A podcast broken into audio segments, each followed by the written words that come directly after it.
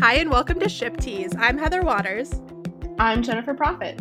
And we are so excited to introduce you to our new podcast where Jen and I will take turns recommending TV shows, movies, and books to each other and to you based purely on the romance potential. Heather and I are pretty deeply invested in shipping. You could even say our friendship is founded on it. We met while working on a community website about romance novels, and we quickly discovered there were a lot of ships we agreed on, and many more that we did not. I'm sorry, what are you talking about? We never disagree. but I know for sure we'll be on the same page about this, which is that our first ships say a lot about our personalities. Jen, do you remember what your first ship was? Oh, definitely.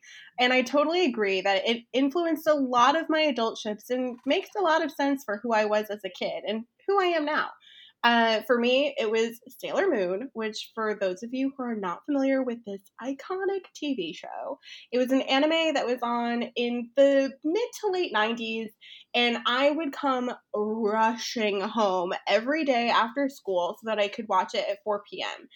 Um, I wanted to stay on top of the new adventures of Sailor Moon and the Sailor Scouts, and of course, see how things are moving along romantically with Serena and Darien and Sailor Moon and Tuxedo Mask.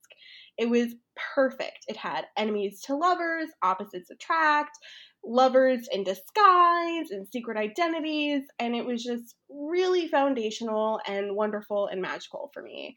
I even maybe possibly drew some fan art that I really hope is lost to time at this point. So you could definitely say it made an impact, and I still watch it today, even decades later. What about you? So I don't even know half of what you just said because I never watched Sailor Moon.